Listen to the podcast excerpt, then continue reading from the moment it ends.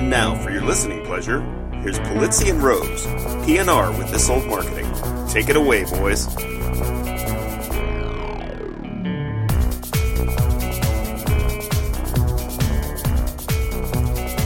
Hello, content marketers. I'm Robert Rose, and welcome to our special holiday episode number 58 of PNR's This Old Marketing, recorded on Sunday, December 21st, 2014.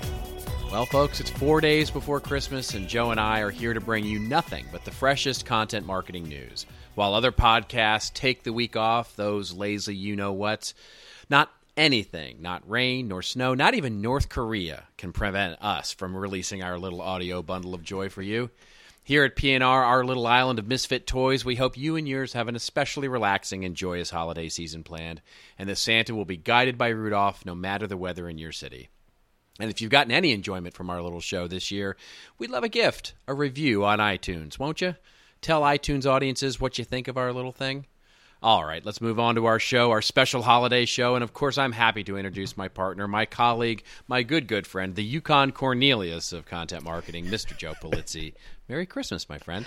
Merry Christmas. And it's been a wonderful year. You know, it's, it's been a, a fantastic year. There you go, is your drinking game, folks. We we have been blessed this year. So it's and, and already looking forward to well, don't get me wrong. I'm looking forward to everybody being off email for the next two weeks. But oh yeah, that aside, I mean, we're looking we're looking strong into um, into 15. It looks like a lot of these enterprises are just getting going with a lot of their content marketing plans. It which has been amazing. Isn't I mean, something?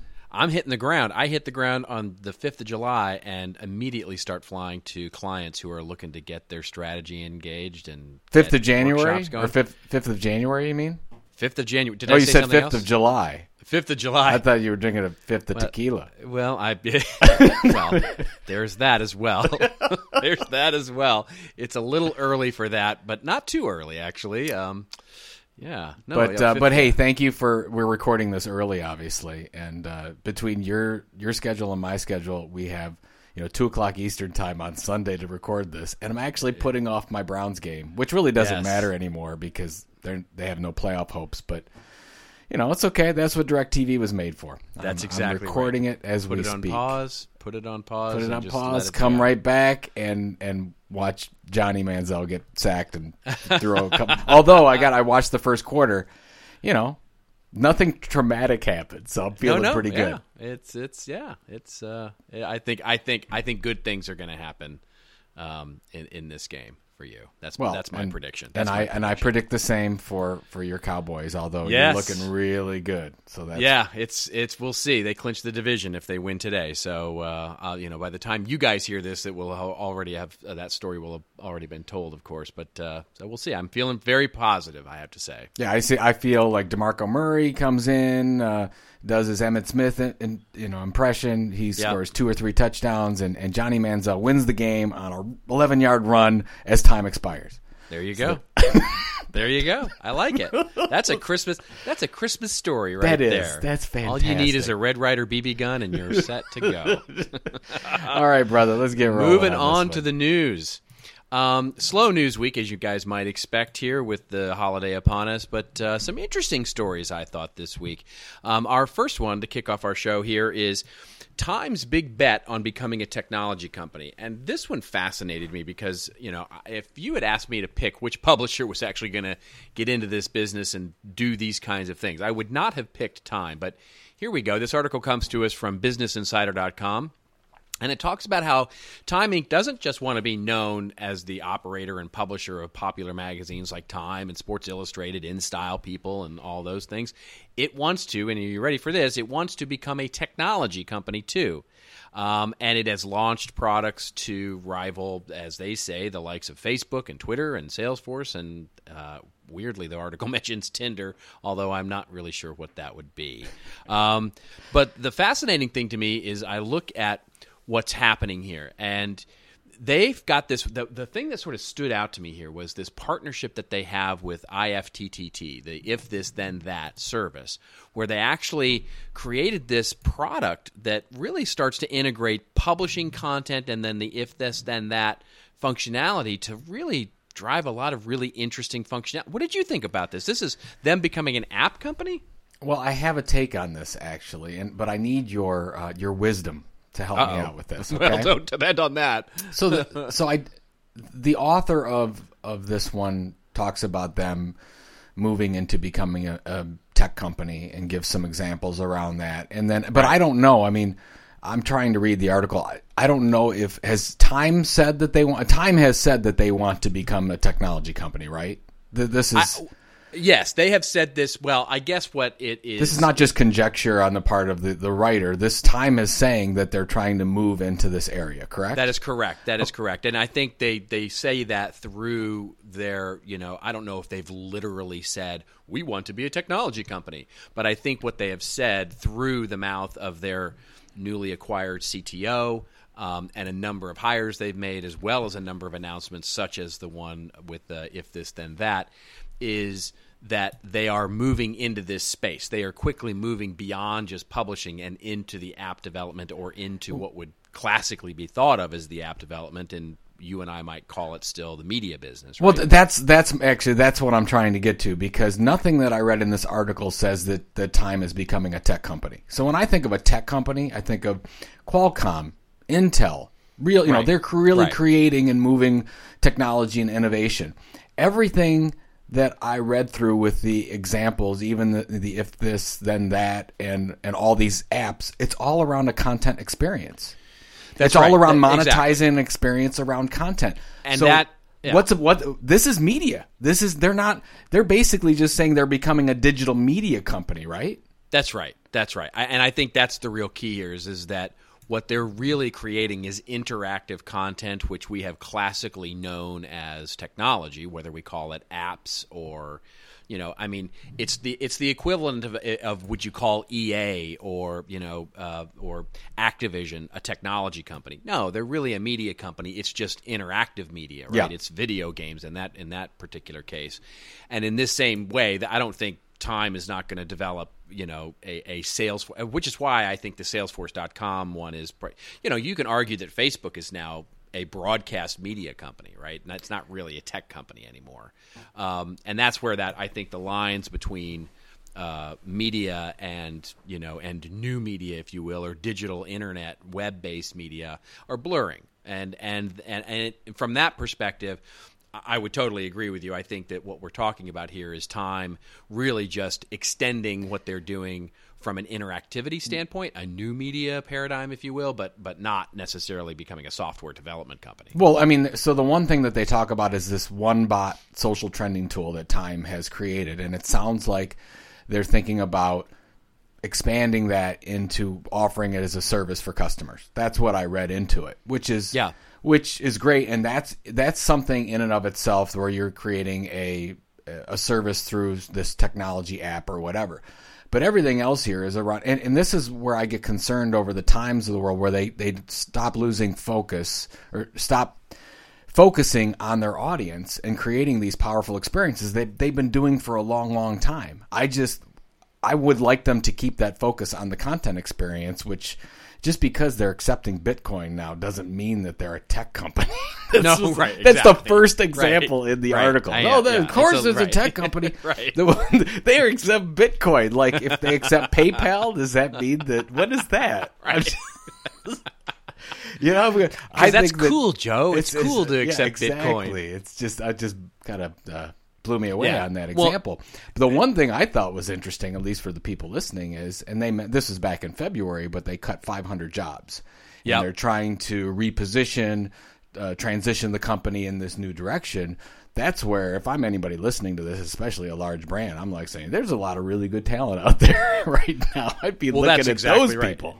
And and uh, the other thing that, that that is interesting here is is then and we didn't pair this with another link here, but I actually was reading a couple of articles. You know, of course, this is the time of year when we get predictions and and all that sort of thing, and a lot of the analysts, especially on the IT and technology side, are talking about how brands are themselves, you know, sort of this idea of IT or technology as differentiator is coming back. You know, it was in the early dot com days, it was all about how your IT department was going to be the differentiating part of your business. And then it sort of went away as, um, you know, the dot com bust and all of that, and sort of IT became more, again, infrastructure and efficiencies and all of that.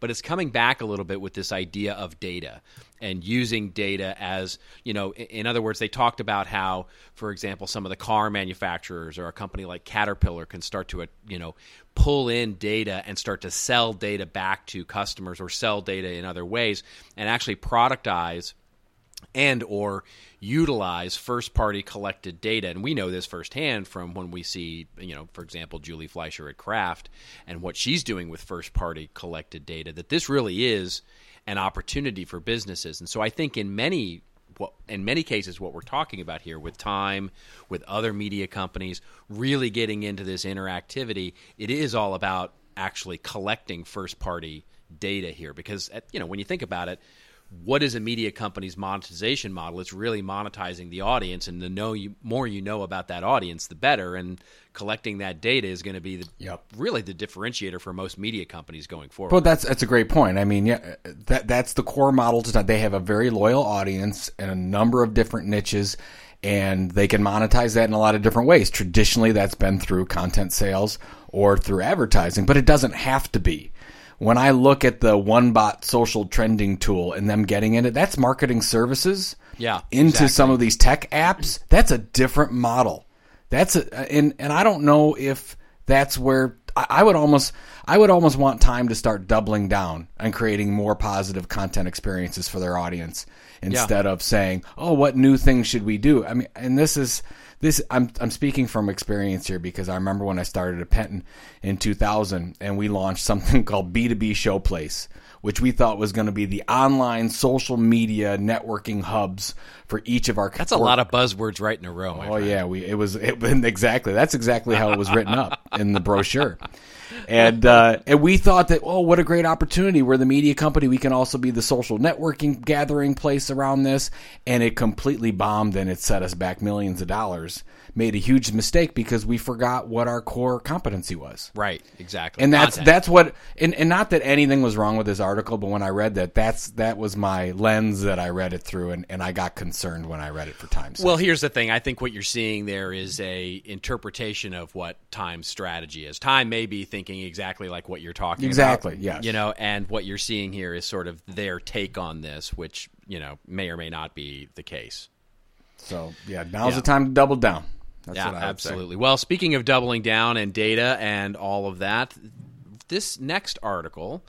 Uh, it comes to us from a LinkedIn post from Nicholas Carlson, who is the chief correspondent at uh, Business Insider, um, which is an interesting publication, I have to say, um, and often mentioned on this show, certainly. It's the the title of the post, which has gotten a little bit of attention here, is Google's rough transition. And remind me, we have a hat tip to somebody for passing this on. Remind me who that was uh, who passed this on to Ooh, us. I'll, I'll try to look that up. Yeah, yeah and, and while, while I'm going through this, look it up. But so anyway, this article comes to us uh, with a big hat tip to somebody we'll talk to in just a second. But the article, what it really speaks to, or the post, is that it starts by saying, look, CEO Larry Page has been frustrated with the pace of innovation at the company, and certainly Google has not gotten any smaller of late took a big step back from day to day operations and has turned over control of the day to day operations, certainly to Sundar uh, Pichai. And then it goes on to talk through really an argument for how Google has really not transitioned into this new mobile driven world very well and where content and search.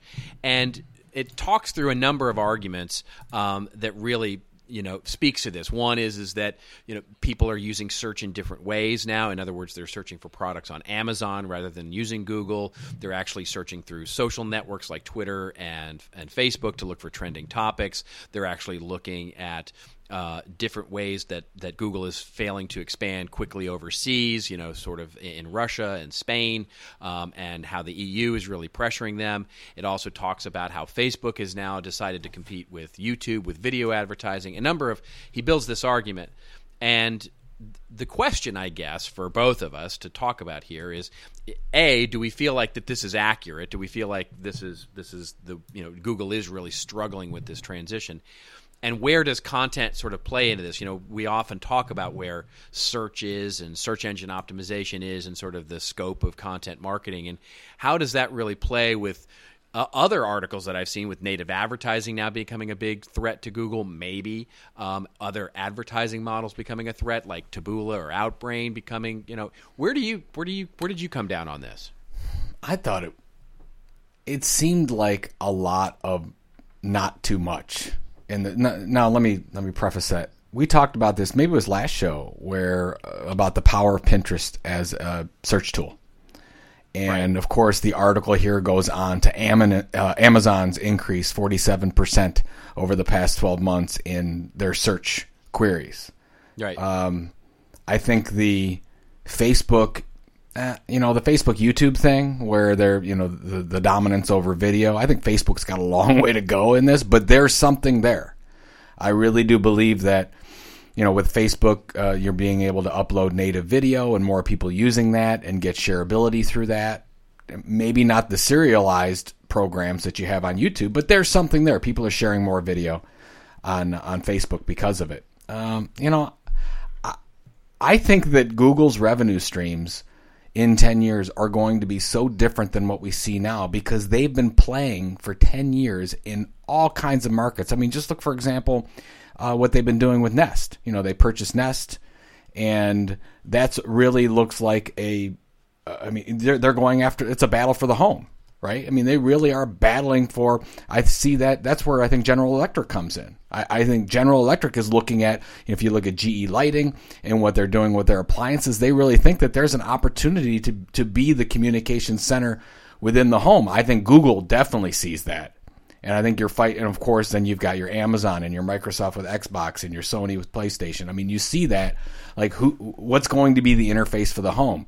I think Google is right into the mix with that. I don't know where it's going to come out, but I mean, if this, if we're, we're to believe that their advertising revenue is going to be less or slow down, yes. Well, it has. It uh, has. Yeah, of course it, it is. has. Yeah. But does that mean that I should be concerned because they're in almost every disruptive market. I mean, here's the thing, right? Their market is being disruptive. Search advertising. They were the disruptor. Now they're being disrupted by a lot of right. different players, especially with as consumers are changing how they're behaving. But in all the new stuff that's coming on, from space travel to this battle for the home that we're talking about, uh, to what our next smartphone is going to be, Google's right there, one, two, or three in each one of yep. those categories. So I don't know what do you, I mean. Is this should we take this seriously or is just this? Well, here's what I th- well I think so. I think broadly speaking, this is a little bit like you know. It, did we put a pea-sized dent in the side of you know, the the Abrams tank, right? You know, so I mean, look, Google, as you've very very appropriately pointed out, Google is a giant company and has their hand in all manner of types of businesses, and so could theoretically execute on any one of those, right? Including the smart home or driverless cars or phones or you know all those different businesses. Here's what I'll say with regard I what I what I really noticed his focus was I think maybe a, a, more appropriate title for this article or this post should have been why Google search has really struggled to make the transition, right? So yep. where they have really struggled is in the monetization of search, uh, because. So, quick anecdote here: I I spoke at this um, uh, financial. Uh, I do every year. This this this uh, a client of uh, of mine, which is a, a, financial services company, big Wall Street firm, and every year they have this thing where I come in and talk about what's going on in marketing and, and all that kind of stuff. And I said something this year that got such. I mean, I didn't mean to do this, but I, all of the Wall Street guys, like I, they had a private, like they scheduled a private meeting with me because I guess when I said this, I said search is broken. And when I said that, all these tech investors went like completely crazy and said, "What, what do you mean searches? Let's have it." So I ended up having a conference call, and I'll tell you what I told them, which is because I've been looking at this issue of the ads and and, and dollars and and all of that and the mobile. Um, and here's what I said to them, which is I think really at the heart of this post, which is look, we all know that search engine optimization has changed fundamentally, right? We've talked many times on this show about how SEO has changed and they're all becoming content marketing companies now. And regular old brands have really, in many cases, given up, you know, because of the algorithm changes. And they've just sort of said, look, uh, we're this we're we're tired of chasing money after really trying to optimize against search. So does that help the does that help their advertising business? I think in the short term it does, but I also think that they're starting to see some fragmentation from all those things that he mentions here social media click ads um, you know other types of native advertising other you know so the media budget i think is getting ticked off a little bit right? You know where we're saying you know what we're maybe not going to put as much money into search marketing because it's not as effective for us anymore as some of these other opportunities we might have such as putting our ads into facebook or, or, or those types of things. The other thing I'll, I'll say is is that mobile has been, you know, we've talked about this many times, it's hugely explosive, and why there's lack of screen real estate. You say this all the time, talk about the lack of screen real estate and content, and people aren't going to click on ads. And the experience in mobile is much, much different than on desktop. Mm-hmm. And so that's going to affect that as well. And then if you look at what's going on where they're really expanding search advertising, and there's lots of articles on this, by the way, where they're expanding into China and South America really their growth markets right now from a search advertising standpoint, and the margins are much lower there in those in those countries. And so there's been there's actually a, a, great post that goes through the math about how when you sort of take the average, actually the revenues are up, but the margins are down, and that's why they're you're seeing them quote unquote lose monies because China and South America and all these other countries are. So I'm I'm not nearly good enough to do the math on all that stuff and figure out if it's really broken or not. What I do know is that yeah, people I know people are searching Amazon now for products. And I know people are searching Facebook and Twitter for other experiences. And I know companies like uh, Travelocity and Expedia and Kayak have really started to drink the milkshake of, of, of product search for a long time and have really gamed that system through SEO.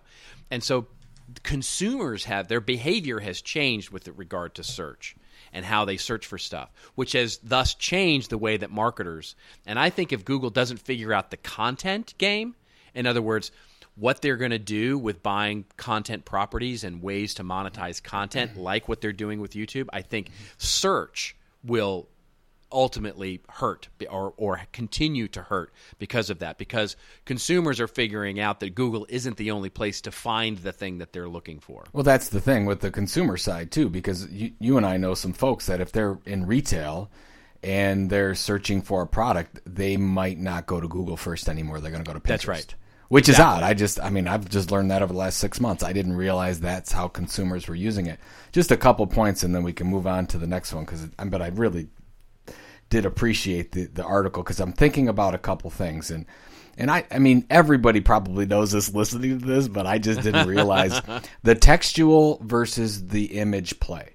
So you have let's say that Google you look at that that's more of a textual play overall with how consumers interact with that and then you have YouTube, right? So you have Google, right. YouTube, Facebook, Instagram. Facebook mostly text, yes, yep. imagery, but mostly text. Instagram visual.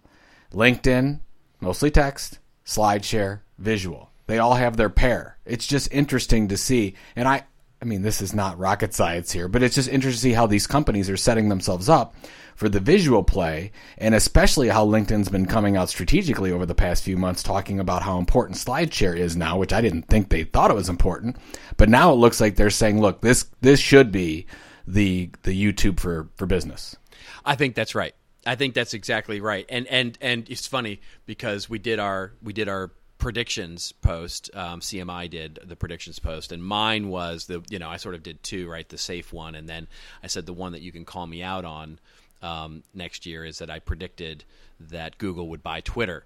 And if I had to do it over again, that prediction, I would say Google buys Pinterest, right? Because I think that's that makes real. more sense with their yeah. current model, right? Exactly, exactly. Now, I mean, so from a from a commerce product search monetization standpoint, I think I was thinking at the time when I made that prediction that Google needed an identity system, um, and I think Twitter would make it a, a, great identity system for them and and and really provide what Google Plus has not provided. But I think now, if I look at it and, and put this article into context with some of the other things that are going on, I probably would would redo that prediction and say Pinterest instead of instead of Twitter. But and That's I, but interesting. I think they'll buy somebody. That, They're going to buy somebody. That could happen, and I guess Pinterest could almost put their number down. I mean, we saw in the uh, the Sony release things that we talked about last week that uh, they offered three billion for Snapchat. Yeah. For, so exactly. You know, that's that's or was it them or Facebook? Was it Google or Facebook? Do you remember? Uh, think it was Facebook. Actually. I think okay. Well, anyways, yeah. well, they're all up for yeah. sale right? right to the, exactly to the highest bidder. The last thing that I'll leave it at, and I talked about this in CMI's e newsletter that came out um, last week. But I read the the, the runner up for uh, person Times Person of the Year was was Jack Ma, who is the founder of Oh, Alibaba. And the one Yeah. thing I think well, is that's well that and that's a huge thing coming down the road that nobody has on their radar right. Well, you know what's interesting about this? It, one of the quotes, and he said this quote, and he lives by this quote, and I'm not going to say it right, but it was something like, "If you fight in the ocean, you will lose. If you fight in the river, you will win." And if you look at Alibaba's business model, they don't have the big killer app type of thing that Google does with search. They have they are the the leader in very small niches yeah, exactly. a hundred of them, a thousand of them, the way that That's it right. looks like. I mean, they're in so many businesses. It's unbelievable, and It's- that's how they're becoming big.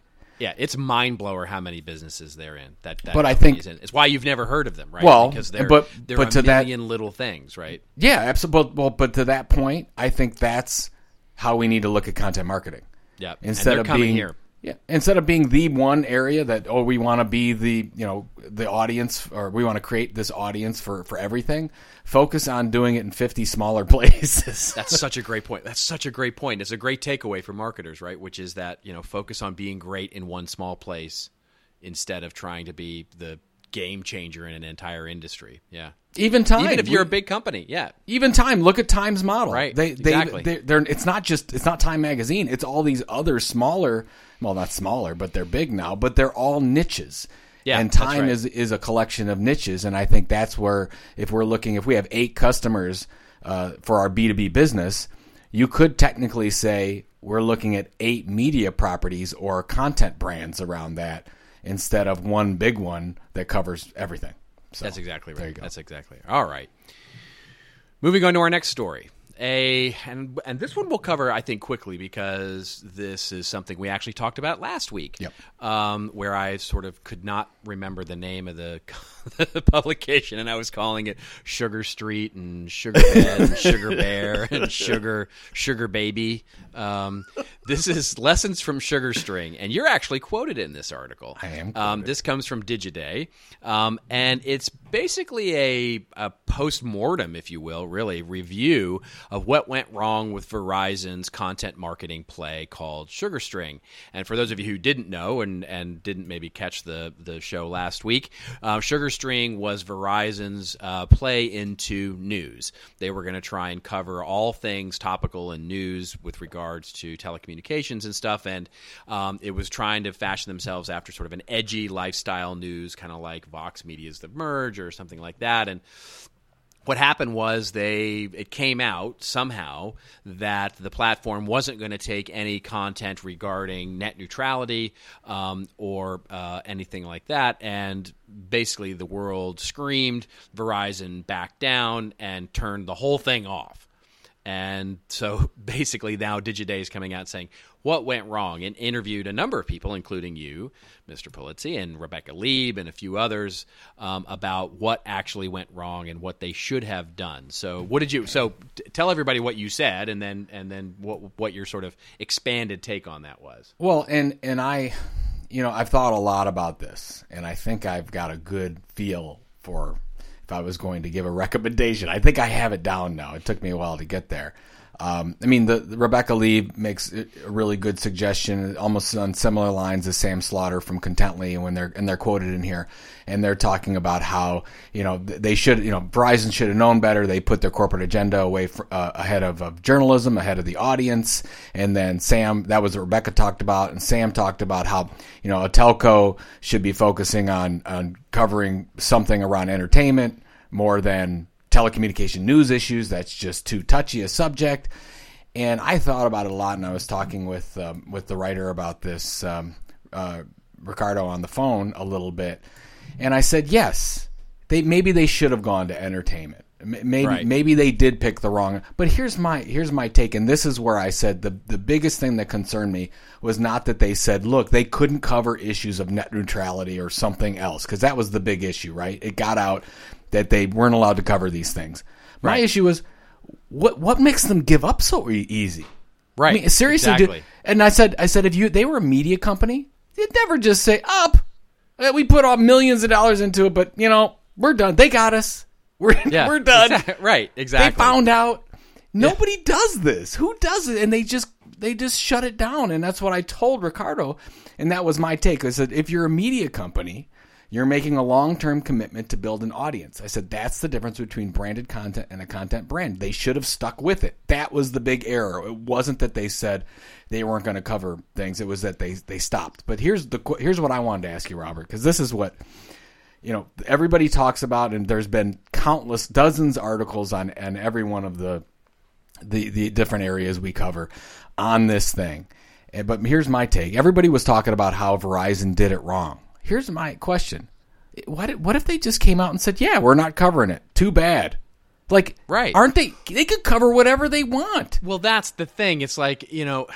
So we talked when we when this first came out. This wasn't the last week show. This was this was a month or two ago when it actually when it sort of hit the hit the press on all this stuff. Yeah. When this came out, that was what we said. We basically said, you know what? They get to cut. It's their it's their story. They get to tell it any way they want. They that's and that's what I think is is is that you know regardless of whether or not they decided that you know the corporate agenda was going to get you know was going to outweigh the journalistic agenda or whatever like that i think they had two viable options there one was to go yeah we're not going to cover net neutrality That's right. sorry it's our property if that if you don't dig it then don't come Yeah, exactly. You know t- sorry that's you know this is our point of view is that you know and in fact we're going to cover net neutrality but we're going to cover it in the way that ver- you know now We're going to cover it because this is the way, this is our point of view. our distinct point of view Just on like- yeah, that's the that's the thing that annoys me the most is is that is that by sort of it, it's kind of like saying well we want to we have a very strong opinion on this until you ask us about it and then of course we don't have a strong opinion on this anymore it's it's it, that is the really chicken thing in my, in my mind They should have just been proud and said, Yeah. "Yep, this is Yeah, exactly or what not, we're covering right? here. This is we're having this conversation over here because we think it's important to our audience." And forget you. It's not, you know, Fox Fox News isn't Exactly. saying, you know, they're not. If they say Fox, you need to be covering more more about government programs and their positive effect on Right. The United right. States. They'll say, go Exactly. take a hike. right exactly exactly exactly But here's the thing, and, and you know we can get off of it because we did cover it last time. But here's the quote from Verizon. It says, "This is from a statement uh, Verizon made. It says, as you know, we've always said that this was a pilot project. Speaking of SugarString, and as with any pilot project, we evaluate, take our learnings, improve our execution, and move forward. So that's what they said. Yeah, the only right. issue is they didn't move forward. right they took their learnings and, And they you know Did something else. I'm taking my bottles and going home. they played unfair. I'm taking my marbles and going home. no soup for you. Yeah, I mean exactly right. What what what? Who does this? And that's what I told Ricardo on the phone. I said, "Who does this? Who invests all this stuff?" And that at the at one sign of adversity, oh, we're still we're done. Oh, I can't take it anymore. Right. Exactly. So, anyways, They don't like me. They don't like me. you just you can just see it on the playground, just stomping Right. off. I'm, Exactly. take, I'm I'm taking all my toys with And of me. all the companies, right? I mean, look, you know, all of the telecommunications companies have to be like thick hides at this point, right? I mean, it's, Oh, like- it's not like they're beloved brands and they're like, "Ooh, we don't want to mess up our beloved brand status at the moment," right? It's like they're they're not all of them have sort of the, you know, uh, well, let's just say not not not many of the telecommunications companies are are in the status of like having a super high net promoter score at the moment. You're exactly. Well, here's the opportunity. Here's what they should do. Anybody at Verizon listening to this, I would, I would come back out and and start again. yeah. And say, and, and we're not, well, actually, just say, hey, look, we stopped for a week, we got our act together, and now we were coming on strong, and here's what we stand for, and here's what we're trying to do. Done. and it's and it's called sugar rope now.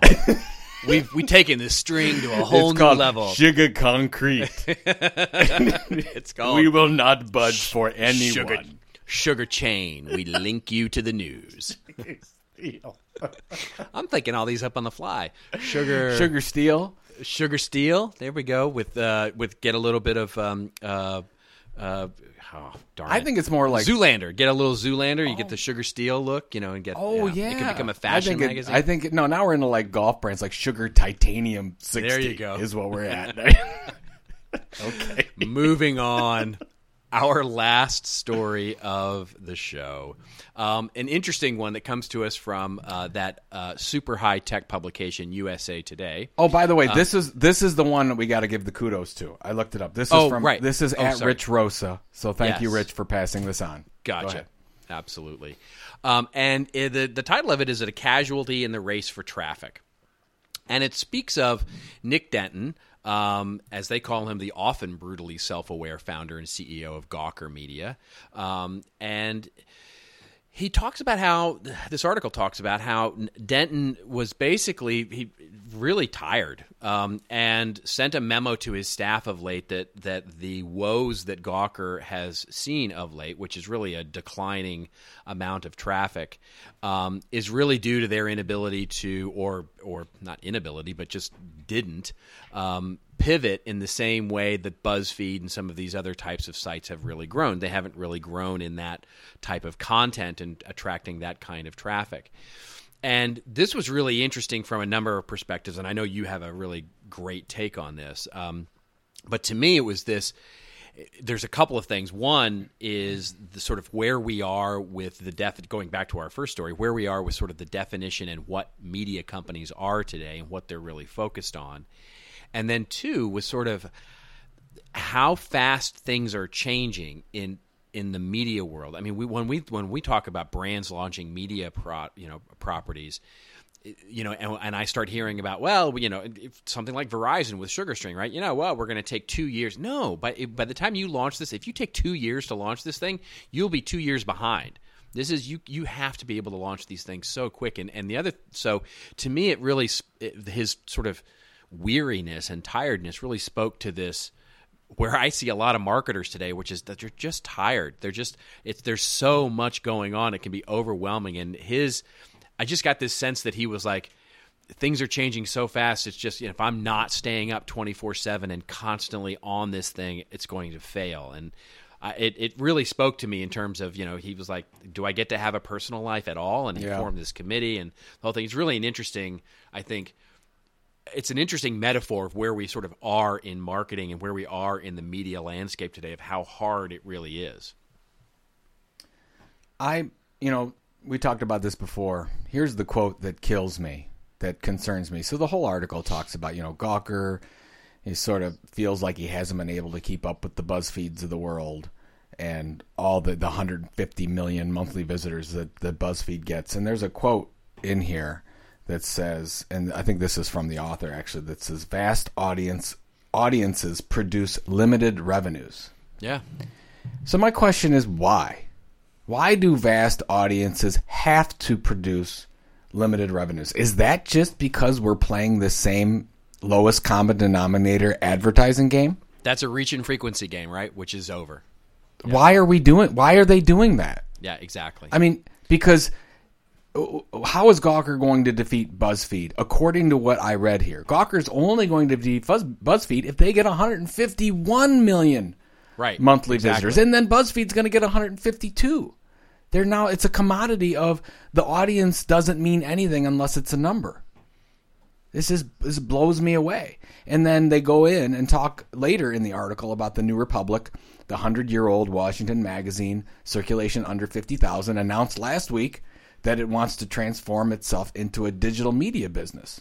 Well, what does that mean? Does that mean they got to be like Gawker? right. Or time. or well yeah i just it's this whole thing about i mean and even in this article too it talks about and this probably should be the title of this podcast about you know is a media company a tech company because they say it the same thing now that media companies are becoming technology companies when did this happen Right. Who- who's who's saying this would you stop Right. i want to tell these people to stop it Who's who are they? these Who are the media. they? These are still Right. media businesses just because they use technology. It's almost like saying, you know, back in, in the when they started uh, doing print magazines, it's like, oh, we better learn the ins and outs of the printing facility. Right. Exactly. Because now we're a technology company because we got to understand this new technology. No, they don't. It's it's the Right. same thing you talk about with the railroad and transportation industry. Right. It's Well, and it's when right, and when I walk into marketing departments and and they show me the you know, well, here's where our digital VP of marketing sits, and then here's where our regular VP of marketing sits. It's like, wait a minute, what does that mean anymore? What, are you, can you show me where the VP of TV sits? You know, and where where does the VP of cameras sit for marketing? You know, what what where is these? Why are we separating these things out? I, I just That's a, that's a good question. A little little sidebar has nothing to do with this article. Are there going to be social media people? Are there going to be? Are you going to have a person of social media because technically they're they're new media channels? I, so look, I don't think so. Uh, this is where I get myself into trouble. I, I, I don't. I, I don't believe so. No, I believe in the future that uh, that you know, and, and we talk about this and uh, that anything that delineates channels is you know is something that will won't scale, right? You can't. Right now, what we've done over the what marketing departments have done over the last fifteen years is scale by channel and technology. In other words, we throw teams at it based on channel or technology. So we have a social team now, we have a mobile team, we have a web team, we have a blog team, we have the uh, you know e-commerce team, we have you know all these teams that are based either on a technology or a platform. And that is the thing with the iteration that's going on right now in digital that must and I believe will change. You just have to. You just you can't.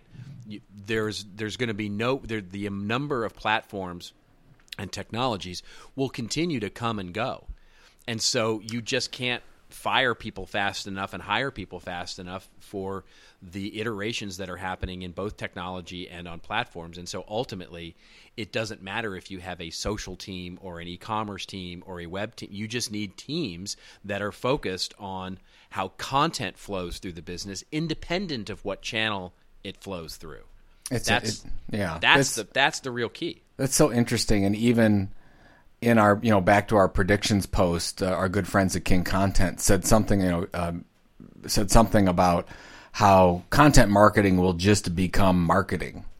And I, I think I've said that once or twice back in the day, but I don't believe that. I don't believe that right now because of the fact that content marketing is a different approach, a vastly different approach from what we've taken traditionally. And if you just say it's marketing, I think you're going to get lost and you don't understand that this is a different way of communicating with customers. Maybe That's- some no, way No, no, no. You just said it beautifully, right? That's exactly it. It's a new way of communicating and, cre- and quite frankly, creating value. So it be so content marketing doesn't just get absorbed into marketing. Content marketing becomes marketing, part of marketing, right?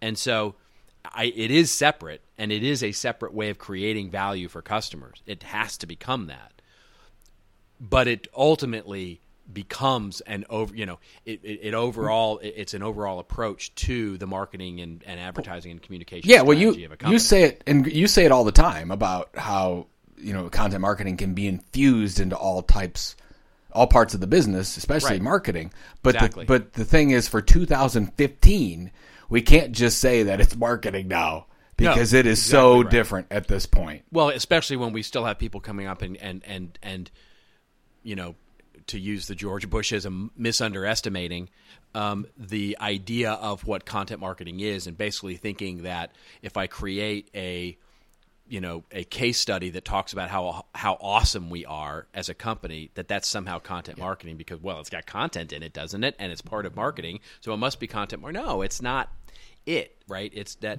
when we talk you know a piece of collateral or an email that talks about features and benefits is not content marketing. It is it is not creating separate value that is discrete from our product and service You know, and, and just bringing that back to this article, you know, and, and Nick Denton's, you know, CEO of Gawker and his exhaustion at the pace of change. right.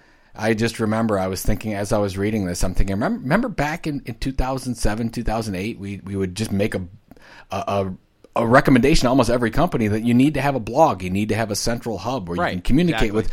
I can't make that today. I can't Yeah. tell you right off the bat now that you need a blog or I, I think it, Right. it's not that simple. It has become is it has become so ch- so challenging now with all the different technology and all the different uh, ways to reach our audience that it's not just here's not just one way to do it. So I think that you know that's where you have to really it's it's harder it's easier to reach the audience because we can and there's no barriers to entry. But it's also harder at the same time because we have a consumer that's constantly moving and we have to focus on their needs. So it's just you know it's interesting. Absolutely. Well, speaking of challenging and technology challenges and scaling content and the process, you know, one of the hardest things to do is to scale globally and to really figure out this content marketing process across a global strategy. And luckily for us, we have a sponsor who can help out with that. I've heard, anyway, rumors of that. That was, I have to tell you, that was a wonderful segue. I almost didn't see that you. coming. That was almost like a native ad. We need to have music or something underneath. We need to play- We need, yeah. You know what? I should, if I had, uh, if I wasn't so lazy, I would be, I'd be put music to that. Maybe a big gong or something like that. This old marketing is proud to be sponsored by our good friends at Acrolinx, which builds enterprise linguistic analytics software that helps brands intelligently translate and manage their content in multiple languages. Very, very important, as you were saying, Robert. Acrolinx is promoting a new ebook that we both recommend. Speak with one voice. Really how, good ebook. How to gain competitive advantage in the content era. It answers some questions like, uh, you know, how do you get your content to stand out? We were just talking about that. How should companies align their marketing and technical content so they actually speak with one voice to their prospects and customers? Wouldn't that be a nice thing Oh, for boy. companies to do? We would love that. And this uh, ebook will help you get there. Please be sure to download it. You'll get some of the best practices around right now. You can register for it at bit.ly.com, bit.ly.com slash PNR dash acrolinx 2. PNR acrolinx, the number two. Uh, probably the easiest way to do it is just go to contentmarketinginstitute.com, uh, click on podcast. You'll see our show notes up there and you'll see it right in there. And if you go and you download it, it actually helps us and keeps us on the air, which is good if you want to continue to listen to us. And if you don't want to listen to us, then don't go download it, I guess. But it's actually in and of itself. Let's say no. Let's do this, Robert. Even if you don't want to listen to us, it's still Go a good download piece of it. content. It's really a good piece of content, regardless of what you think of our little show. That's right. That's right. All right, ladies and gentlemen, it is now time for your favorite part of the show. It is our rants and raves section where Joe and I go off on a little bit of a rant or a little bit of a rave on something that has just given us all kinds of heartburn or something that we want to show a little bit of cheer toward to. And this, uh, I think we both have raves in the? Christmas spirit here. Of course. Um, and uh, you are going first because you have this old marketing. This I do. I do. And this is sort of a continuation. I saw this a lot of people on uh, my Facebook stream were Yeah. sharing this out, and and I wanted to share it as well. It's basically this is an article from the Guardian, uh, but George Clooney's article. You can find it in many different places, but basically it's George Clooney saying nobody stood up, and it and talks about George's uh, take on the Sony hack and what happened. Yeah. And what and I'm going to read a part of this for you, and we can have a little conversation and then go on because I know we covered it last week. Because what was that Aaron Sorkin's last week was the one Right, you he was covered, the op-ed. Yep, he was which was which was fantastic. But this is I want to make this Well, a lot has happened since then. Well, exactly. So much. But I wanted to also relate it back to us as brand marketers and, and what we need to be thinking because I think it's very relevant to us as well. But basically, George says in an interview with Deadline uh, do whatever you can to get this movie out, not because everybody has to see the movie, but because I'm not going to be told we can't see the movie. That's the important part.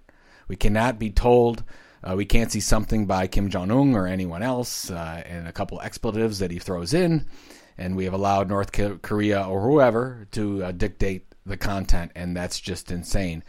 And you know what? This is, and I, I I'm probably going to get some hate mail for this, but I'm going to make the connection between what we just talked about with Verizon. You can't let other people dictate your story. That's right. and that's exactly what we're letting us do. And and I, letting letting this happen this whole Sony thing happen. I hope Sony comes out and says hey we we can't let anybody tell us what we're going to do and not do because this is this is just the start. If this if this happens to a big company like Sony somebody can come over to us you and I Robert and they can say up we if you release that podcast that you talked about our article we are going to do xyz to you it's exactly what this is it's just a threat so are we going to stop? I mean, are we we going to change what we do because of that? I mean, by the way, uh, this is not the same, and I'm not even saying that it's close to the same. But you and I get some negative reviews on occasion. We've got some actually horribly Right. negative reviews, but we also get wonderful reviews, and we love all of you, by the way. Uh, but it almost like, oh, we get that negative review, we're going to stop doing what we do. Um, and and I guess that's my whole take with it. And I think we have to stand up, and I'm hoping this Sony makes the turnaround because we they have to set an example for all of us brands because we are going to get the same thing happen to us by somebody who says they don't like our content, and are you just going to take it off the market because of that? So good for a- George Clooney. No, it's an yeah, it's a great. It was a great note, I thought, and you know, as I said in my rant last week, I was not surprised that the Hollywood community, you know, didn't rise to the occasion um, because, quite frankly, it's a you know, I mean, it's it's certainly not a surprise to anybody that it's an extraordinarily self-centered um, and you know, each your own young kind of culture in Hollywood. So when when I heard that nobody signed his petition, um, I not only wasn't surprised, I thought, you know what? I bet George knew when he cir- circulated that petition that it that nobody would sign it, and it was going to be sort of you know, it's one of those things where he just he wanted to make his point. Um, and and I think he did beautifully actually, um, and it really speaks to not only the rant that I had last week, which was you know about us hopefully being there when it do, it will happen to somebody. It's going to happen to somebody. Um, a, there was a wonderful article, by the way, uh, in, weirdly enough and ironically enough, in Gawker uh, this week, and I'm forgetting his name, the writer's name, who basically was the guy. Do you remember last, almost exactly a year ago, this time last year, um, the woman who went to South Africa and before she got on the plane, tweeted Oh, out that yep, yep. that she was gonna, you know, that she was going to Africa and that she was Hope she doesn't get AIDS or something right, like that exactly. what it was? She said, yeah. right. She said, "Don't worry, I'm white." Right, and then got on a plane, and basically, her by the time she landed in Africa, it was her life was ruined. I mean, you know, this writer went back and met with her. Um, and it's a wonderful article. I'll, t- I'll find it for the show notes. Oh, it's yeah, a great absolutely. article. It's a wonderful article, and where he talks about meeting her because right on the heels, quite frankly, of him in the you know in the spirit of you know moving too quickly and, and overwhelmed in a you know sort of tweetable moment said something about the whole gamergate thing and basically said a tweet that you know really on its own would have been completely harmless. But in the sort of inflammatory environment that now we live in and especially with that particular issue he went through the same thing.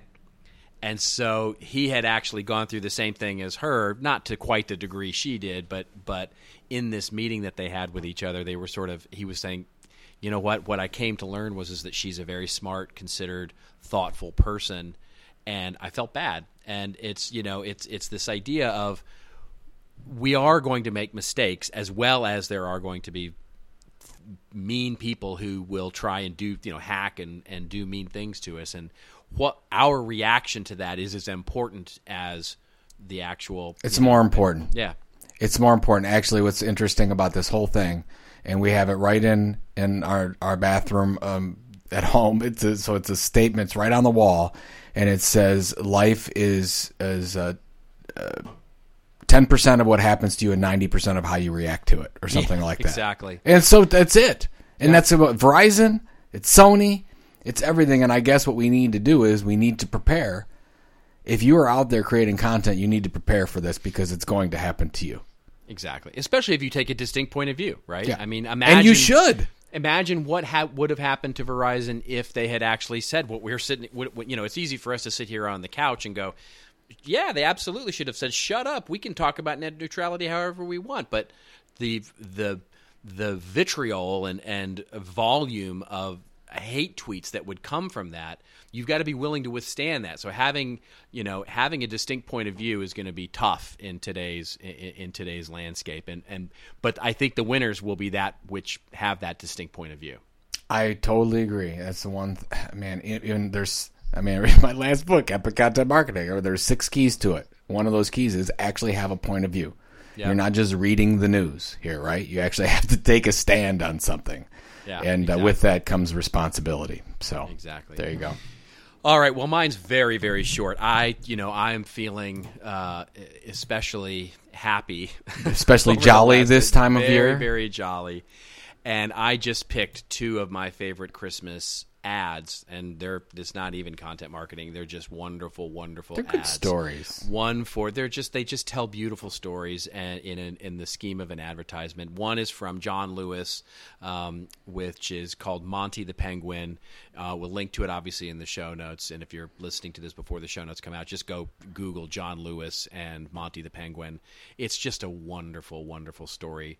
Um, and then the second comes from, of course, I'm a huge fanboy of what Coca Cola does, but they're bringing joy to others commercial this year. It's just their it's their 2014 uh, Christmas commercial. It's just delightful. Those two those two are just they sort of encapsulate the whole idea of Christmas to me, and it's just it's it's wonderful. It's really really Yeah, and we'll put those both in the show notes. Um, they're fantastic. They're worth worth watching. And it, I mean, you know, we don't have anything against advertising, but when you put No, ads, but when you put not. ads together, make it worth watching. And that's what these two. Of course, John Lewis has been doing it oh a yeah, long yeah, time. Absolutely. You know, I mean, and the key, of course, is is that n- neither of them really, you know, speak to features and benefits. They're all just delivering great human, you know, stories, and that's that's I- that's what I think makes them so great and memorable.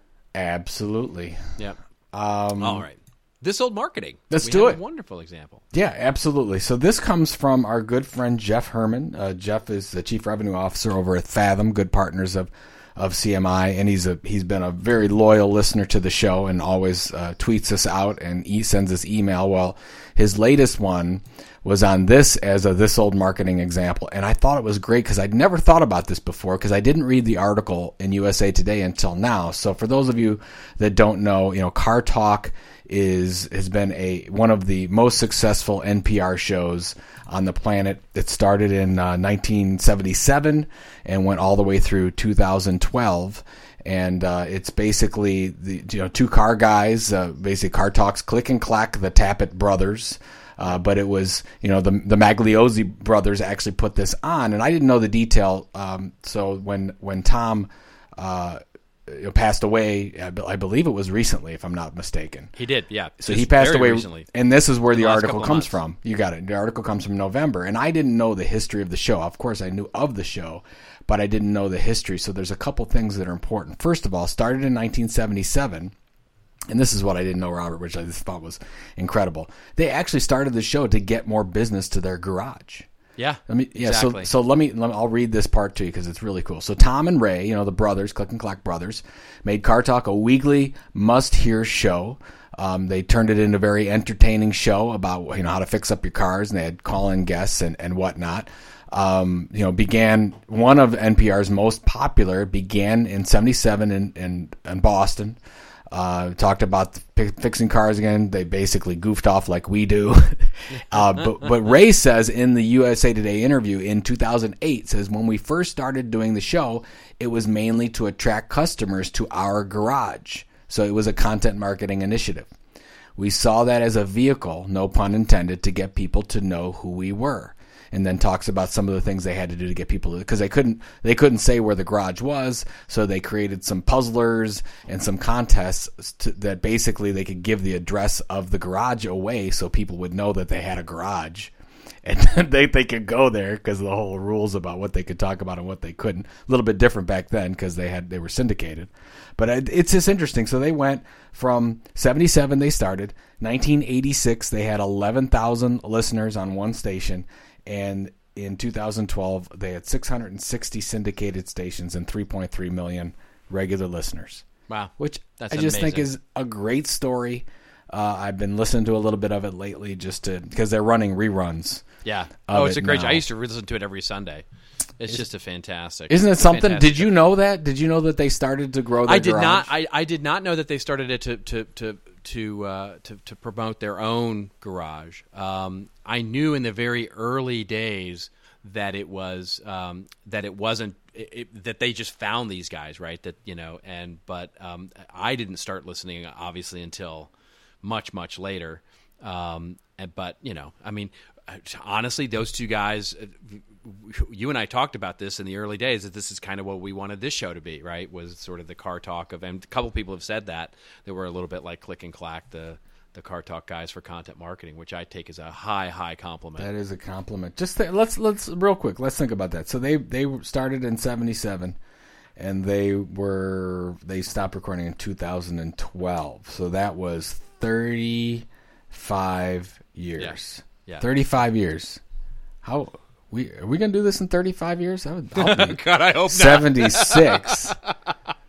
this is gonna be interesting. If we're doing this in 35 years, um, well, you know. Hey, whatever it is, what is this episode 58? Haven't missed a. Hello, Joe. With, hello, content marketers. I'm here. Oh, boy. psoriasis. Oh And- boy, here's a here's a new oh boy new story. You know, I'm sorry, I can't record today. I've got to go for the blue light special at Denny's. yeah, it says hold on, I'm cranking up the AOL. Uh, hello. I can't get it going. oh my goodness. Anyways, on that note, what's On going on note, with you this week? Uh, Uh, you know, we got. Christmas. It is Christmas. It is Christmas, my friend. I am home, and uh, I, I am I am just uh, happy to be here and hanging out and do some cooking and some drinking and some lounging around, watching football. Just a, a nice, relaxing week. Yeah, same thing for me. Uh, no, not going out of town this time either, and uh, you know, just incredibly, nice. incredibly thankful. I'd like Yeah, to just uh, oh, uh, so so much gratitude. thankful to you, thankful to the listeners for listening. It's been a it's been a great ride over this year, and uh, and uh, gives us a lot to be thankful for this this time of year to uh, to those people of all faiths. So Absolutely, Fantastic. it does. All right, that is it for Joe Pulizzi. This is Robert Rose. We're signing off. And you know, tweet us up, hashtag this old marketing. We love getting your tweets, your emails, your texts, your LinkedIn messages telling us what we should be paying attention to, giving us ideas for the show. Um, or, you know, be old fashioned, right? Go out the old classic way, this old marketing at contentinstitute.com if you want to send an email. And if you like this episode number 58, do consider subscribing on iTunes or Stitcher.com. All those links are on the show notes available at thisoldmarketing.com. Tune in next week, folks. We're going to be here. We're going to be here for the new year. Well, I don't know what we'll do, but we'll do something. Um, and it'll be lots and lots and lots of fun. So have a wonderful holiday, everybody. Remember, it's your story to tell. Tell it well. We'll see you next week on This Old